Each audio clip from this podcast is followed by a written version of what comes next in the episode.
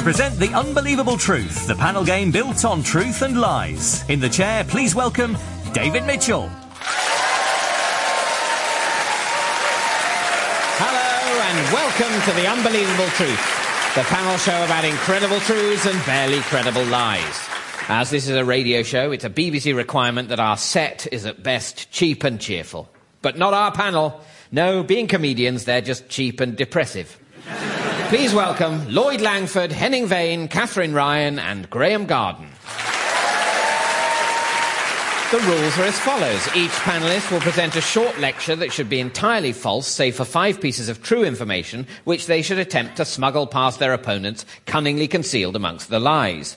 Points are scored by truths that go unnoticed, while other panelists can win points if they spot a truth, or lose points if they mistake a lie for a truth. We'll begin with Henning Wehn. Henning is a German who loves all things British. In fact, he's just finished reading Brideshead Revisited. So, for you, Mr. Wehn, the war is over. Very topical. Well done. Henning's aim is to challenge our lazy cultural assumptions about Germany, something he's doing with ruthless efficiency. Henning. Henning, your subject is geese, described by my encyclopedia as long necked aquatic birds that are intermediate in size between ducks and swans. Off you go, Henning. Fingers on buzzers, everyone else. Geese are hard as nails.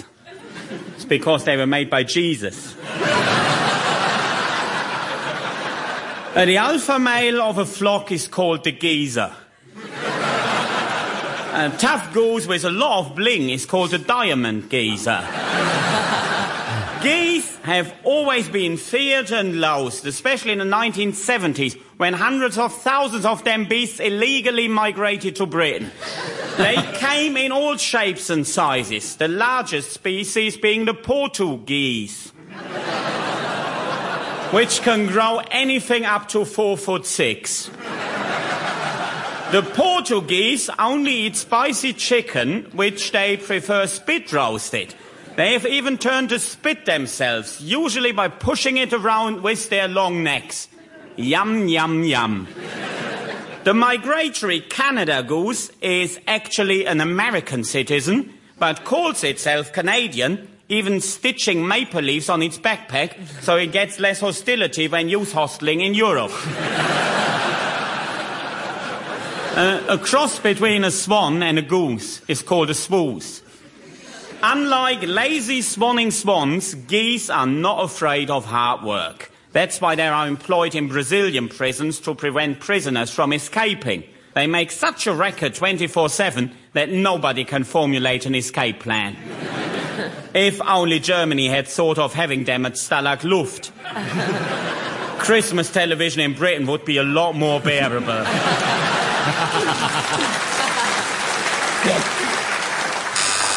Katherine. There's just been a lot of lies, so maybe it was true that they use geese to alert when prisoners try to escape. You're right. That's absolutely true. Well done. Um, four jails in Brazil are using geese to help prevent prisoners from escaping. The prisons in Sao Paulo's Paraíba Valley say no inmates have escaped since they brought in the geese. Just like the mafia, geese are committed to their families. The greylag goose is always faithful to its partner. That is, apart from the occasional stag weekend, which geese refer to as a gander. but it's generally agreed among geese that what happens at the Lee Valley Wetland Centre stays at the Lee Valley Wetland Centre. Lloyd. I think that goose is uh, monogamous. No, what's the one which isn't the wood? Monogamous? Monogamous rather than mahoganyous. Yeah, but they're not monogamous either. A lot of people thought that geese were monogamous, were faithful to their mates all their life, but biologists now believe it's truer to say that they're coupled for life with a bit of adultery, cuckoldry, and gang rape on the side. The only creatures tougher than geese are the Irish. In Ireland, chimneys were traditionally cleaned by tying a rope round a goose's legs and pulling it up the chimney. where the flapping of its wings would dislodge the soot. Although, if you look at how the Irish have treated women, orphans, and Angela Merkel's generosity, the geese got off quite lightly. Lloyd. I was going to guess uh, using the goose as a sort of ad hoc chimney sweep. You're absolutely right. A large bird, uh, often a goose, would be dropped down the flue from the roof, then pulled back up again by a rope attached to its legs. Its powerful wings would loosen the soot as it struggled. The blacker the bird, the cleaner the chimney. Apparently, the rule. They also used ducks, chickens, and turkeys for the same purpose. And I've got a new phrase. The blacker the bird, the cleaner the chimney.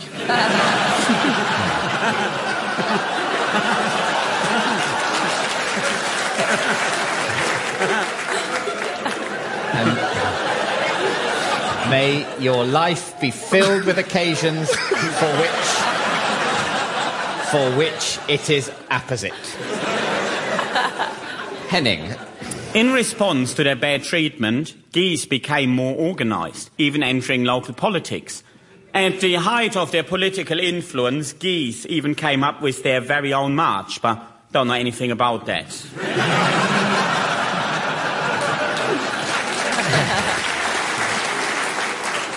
Only that they were doing it in Britain long before others made it famous. Thank you. Graeme. Henning wishes us to believe that we were marching like geese before anybody else in Britain. But It's certainly true that he wishes us to believe that. Or, I take a point. uh, but uh, yes, it's absolutely true that the British Army were doing the goose step long before the Germans and the Nazis made it famous. It was known as the goose step in Britain as long ago as 1806, but was not used for ceremonial purposes, but as a training step for new recruits to aid balance when marching. So well done, Graeme. And thank you, Henning. That's the end of your lecture.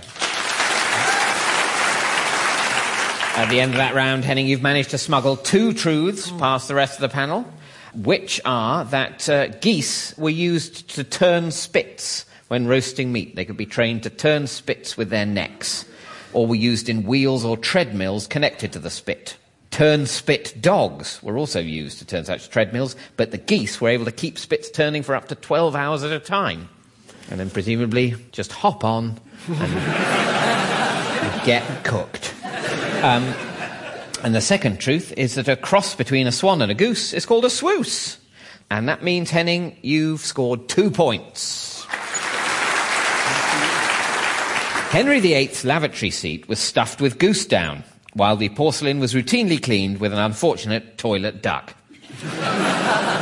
According to experts, male geese sometimes display homosexual tendencies, most noticeably when they're thrown bits of bread in the park and insist on dipping them in olive oil and balsamic vinegar. Okay, we turn now to Katherine Ryan. Katherine is a Canadian comic who once took part in the Amused Moose Laugh Off competition. That was in London, where the Amused Moose is a comedy club, not in Canada, where it's a kind of elk that's just spotted a double meaning in the word beaver. Katherine was once a waitress at a Hooters restaurant, which I should make clear in these days of food contamination is a play on the US slang for breasts, not a reference to traces of owl meat in their chicken wings. Your subject, Katherine, is horses, herbivorous quadrupeds with flowing manes and tails used for riding, racing, and transporting heavy loads. Off you go, Katherine. Most people will be familiar with the horse as a 16th century cold-blooded land mammal incapable of thought, which is exclusively ridden by drunken cowboys. These striking similarities to glamour model Jordan are what make her a massive horse enthusiast. Jordan is so close to her youngest horse, Mimi Superbling, that she's arranged animal acting lessons for the animal, who is said to have dreams of stardom. Lloyd. There's definitely some sort of horse-related fact in there connected to Jordan. I think maybe she has organised acting lessons for her horse. No. Immediately following the discovery of horse meat in Tesco burgers, DEFRA ordered farmers to put condoms on any stallion kept in a mixed paddock with cows to prevent further contamination. I really believe they never said horse meat. They said horse DNA. And to me, DNA could be that. You're the CSI. Yeah, you know, Yeah. like a cow fell in love with a horse and the horse was with the cow. All right. there are a lot of horses who've fallen in love with cows. just at the point when the, just when the relationship was consummated. Yeah. It's like Suddenly, West where Side. is my darling? Oh, she's gone off to be in a lasagna.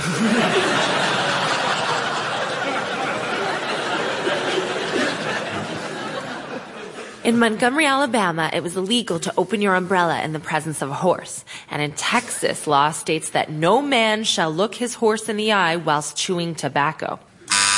Graeme. Toss a coin. Um, it's American. It's probably the opening an umbrella in front of a horse is illegal wherever you said it was. You're absolutely right. In Alabama. Well done. It's, um, yes, ho- horses can get startled by the opening of an umbrella. Yes. So it's quite sensible not to open an umbrella in front of a horse. Um, doesn't mean you have to make it illegal, though. A zebra crossed with a horse is a zorse.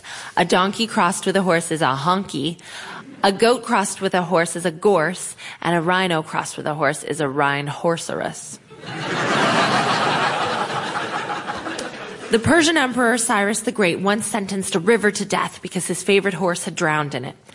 A horse shampoo called Lucky Kentucky was considered so good on human hair, it sold more than 900,000 bottles in Japan in 1997. Naughty racehorse names that managed to escape the Jockey Club censor include Ride Me Sloppy, Hoof Hearted, Wear the Fox Hat, Henning. Well, I wonder, do you have to register the names with the jockey club? And might they say uh, you're not allowed to name your horse this, that, or the other? The Jockey Club has to okay it. You can't even name your baby what you like. I There's- thought in the UK you can. I think the registrar, if anyone's a registrar, I think if you walk in there and you go, I want to name my baby like crazy shaky bum bum, they can be like, well, no, you can't do that. No, that. they say certainly, Mr. Geldof.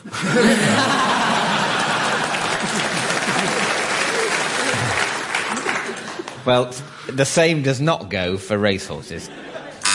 Uh, Graeme. That being so, um, I think at least one of those names has been rejected by the Jockey Yeah. Club, and I shall plump for Hoof Hearted. You're absolutely right. Yes. Hoof. Uh, yeah. Hoof-hearted made it past the USA Jockey Club uh, censors. In 2003, Wayne Rooney tried to get the names Hoof-hearted and Norfolk Enchants past the censors of the British Racing Authority, but they were rejected. So there is a, a hoof-hearted in the American Jockey Club, but not in Britain. I, I think it is definitely true that trying to name a horse Norfolk Enchants Yeah. is the best thing Wayne Rooney has ever done. Thank you, Katherine. And uh, at the end of that round, Katherine, you've managed to smuggle three truths past the rest of the panel. Uh, and the first is that a zebra crossed with a horse is called a zorse. Zorses look more like horses than zebras, but have stripes and are resistant to certain horse diseases. I can't imagine anything that looks more like a zebra than a horse with stripes. but there we go. Um, the uh, second truth is that the Persian Emperor Cyrus the Great once sentenced a river to death because his favourite horse had drowned in it. And the third truth is that a horse shampoo called Lucky Kentucky was considered so good on human hair, it sold more than 900,000 bottles in Japan in 1997. And that means, Katherine, you've scored three points. A zorse is a cross between a zebra and a horse. Hang on.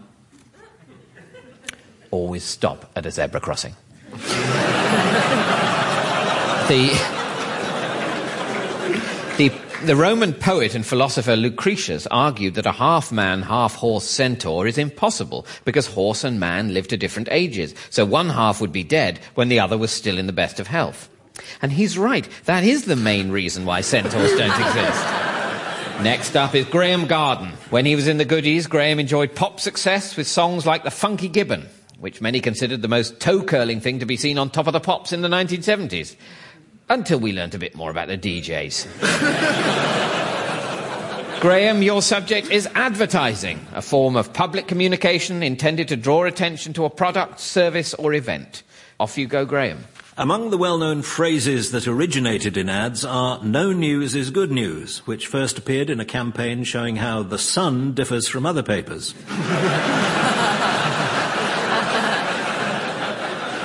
Put some lead in your pencil was coined by the Keswick Graphite Company, and the phrase always a bridesmaid but never a bride comes from an advert for Listerine mouthwash. Go to work on an egg was a slogan invented by a budding young writer called Charlotte Bronte. Although, although her follow up, Get Your Laughing Gear Around a Sausage, didn't catch on. Katherine. I feel like some of that's got to be true. Is um always a bridesmaid, never a bride? Was that a Listerine advert? Yes, it was. Well done. I'm familiar with that saying. Yes, the advert first featured in the Ladies' Home Journal in 1924, with the slogan appearing next to a picture of a forlorn woman called Edna, who was unable to find love because of her bad breath. Listerine was originally sold as a floor cleaner and a cure for gonorrhea. Have you ever been hurt at work and it wasn't your fault? Me too, get over it. In the early days before the law insisted on truth in advertising, Heinz claimed its baked beans prevent appendicitis, cure malaria, tighten loose teeth, and heal tuberculosis. Henning. One or more of them. it's going to be the first one, or, or like uh, appendicitis or tuberculosis, because tuberculosis was happening then, wasn't it? yeah, it was really happening. Um, I'm afraid, no, it's not one or more, it's fewer than one. That- no, none of those claims were made by Heinz for its baked beans. They were, however, all claimed by the breakfast cereal Grape Nuts. Not content to appeal only to our eyes and ears, the advertising agency, Pugh Pugh, Barney McGrew, Cuthbert Gribble and Grubb, came up with an advertising campaign that wafted the aroma of amaretto almond liqueur through the London Underground. It had to be dropped because people mistook the smell of almonds for the smell of cyanide gas. Among the many faces and voices associated with TV commercials, John McCririck was the original Milky Bar Kid. Elvis Costello's dad sang I'm a Secret Lemonade Drinker on the ad for R. Whites. Lloyd. I think Elvis Costello's dad did sing I'm a secret lemonade drinker. Yes, he did. well done. Thank you. Elvis Costello's dad, Ross McManus, wrote and performed the original song in 1973 with his teenage son, then Declan McManus, playing drums and singing backing vocals on the recording. Less well known is the fact that the Shake n' Vac lady was the sister of Camilla Parker Bowles. the shortest commercial shown on British TV was so short nobody noticed it. Henning. Well, did they have them subconscious adverts that you don't really see? Oh, the, yeah, the subliminal. Subliminal, that's the fa- word, I think yes. they've never been allowed on British TV, so. How no. could you tell? I, I just know they're not there because I believe in the rule of law. I also know that as soon as I get tuberculosis, I'm getting myself some grape nuts. That is one of the side effects.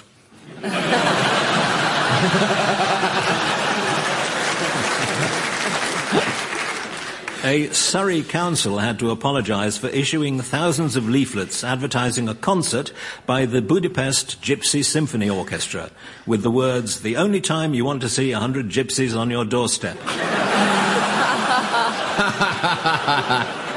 the council was forced to take action after a hundred angry gypsies camped on its doorstep.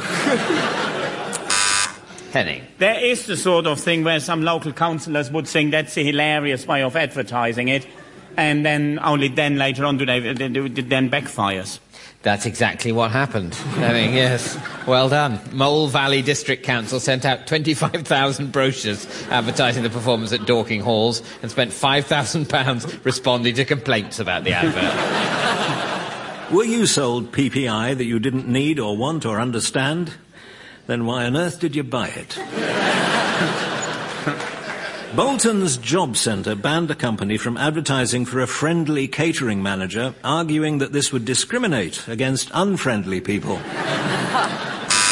Katherine.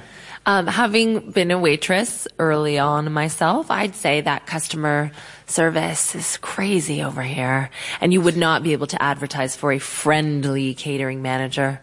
Where would you find one to start with? Yeah, I don't think you'd expect to get a friendly one. but um, no, that's absolutely true. Well done. Other words the job centre considered discriminatory were motivated and enthusiastic.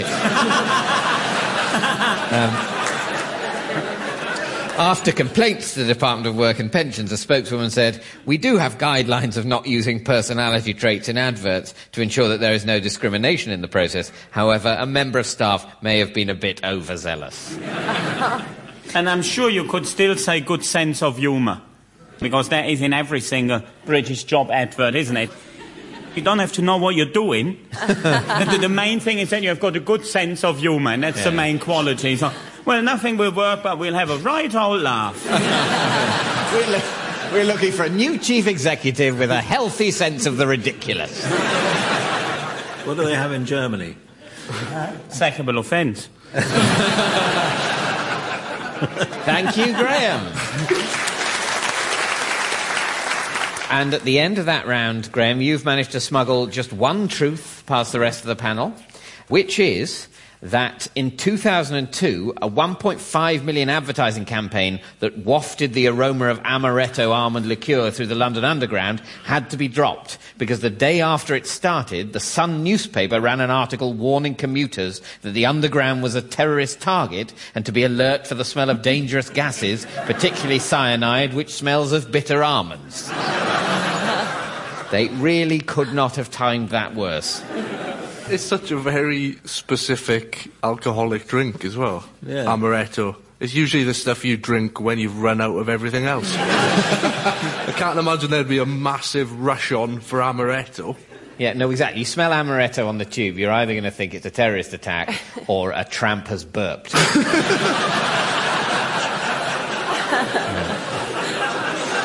anyway, that means, Graeme, that you've scored one point.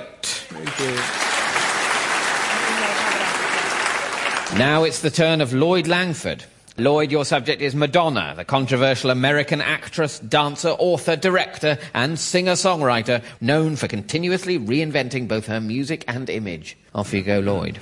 Septuagenarian pop star Madonna, real name Donna Mary Moltisanti, was born in Queens, New York City in 1942. Henning. Was that her real name? No. No. Her real name is Madonna Louise Ciccone. I think, is it pronounced Ciccone? Ciccone. Ciccone. Although I pronounce loads of stuff wrong. Uh, So maybe you just have your own way of pronouncing it here. You did I- invent the yeah. language. Yeah, I don't think Ciccone comes from the language we invented. but, um, Well, you yeah, seem to be the boss of everything. Everywhere I go, no, Katherine, we invented the language. No, Katherine, that's wrong. So, I do follow you around a lot. um, but in this case, I will defer. Before becoming famous, Madonna variously worked as a seamstress's apprentice, or material girl, olive oil saleswoman, holiday rep, and chiropodist. She is still really passionate about sub-ankle hygiene and advocates urinating in the shower as a good cure for athlete's foot. Henning. Uh, I don't know. Did Madonna, did she uh, advocate urinating in the shower? She did. Yes, well done. Yes, she made the statement about urinating in the shower as a cure for athlete's foot during an interview with David Letterman, uh, saying, Peeing in the shower is really good. It fights athlete's foot. Urine is like an antiseptic. That sounds like a brilliant interview. Madonna has been romantically linked to Warren Clark, Shakin' Stevens, pick and mix magnate John Jellybean Benitez, Dean Saunders, Carlos the Jackal, and during a torrid weekend in Blackpool in 1988, both Barry and Paul Chuckle. Indeed, Madonna often had such trouble remembering the name of her current lover that her assistant would leave a note reminding her of it on her kitchen counter. Katherine. I'd say a girl would look out for Madonna by doing that. Leave a little note. The lover's name, that's probably true. It is true. Yes, well done. So a classy system. Madge suffers from poptophobia, a fear of microwaves, brontophobia, a fear of thunder, phonacophobia, a fear of appearing in decent films, and mamzanophobia, a fear of wearing a normal-shaped brassiere. Katherine. Oh, I, I think she might be afraid of microwaves. A lot of people think it's it's bad for you. Uh, no, she's not afraid of Really? microwaves. No. Just me then. Graeme. I bet she's afraid of thunder. She is afraid of thunder. Well done. As Well, a- if you leave the microwave on with the door open, there's lightning. how do you do that, though? It won't go with the door. It needs to be broken and old, Right. like Madonna. Madonna says that she gets an overpowering sexual thrill when she puts her finger into her own belly button, despite being repeatedly warned by her physician that if the knot became undone, then her bum would fall off. Thank you, Lloyd. And uh, at the end of that round, Lloyd, you've managed to smuggle two truths past the rest of the panel, which are that Madonna was romantically linked to John Jellybean Benitez. The drummer, guitarist, songwriter, and DJ also produced some of Madonna's early music, including Holiday. And the second truth is that Madonna says that she gets an overpowering sexual thrill when she puts her finger into her own belly button. In an interview with Spin magazine in 1985, she described how, when sticking her finger into her belly button, she would feel a nerve in the center of my body shoot up my spine. If a hundred belly buttons were lined up against a wall, I could definitely pick out which one was mine. this is known as navel fetishism or an umbilical dip fetish. And at the end of that round, Lloyd, you've scored two points. Which brings us to the final scores. In fourth place, with minus five points, we have Henning Wehn. In, in third place, with minus four points, it's Lloyd Langford.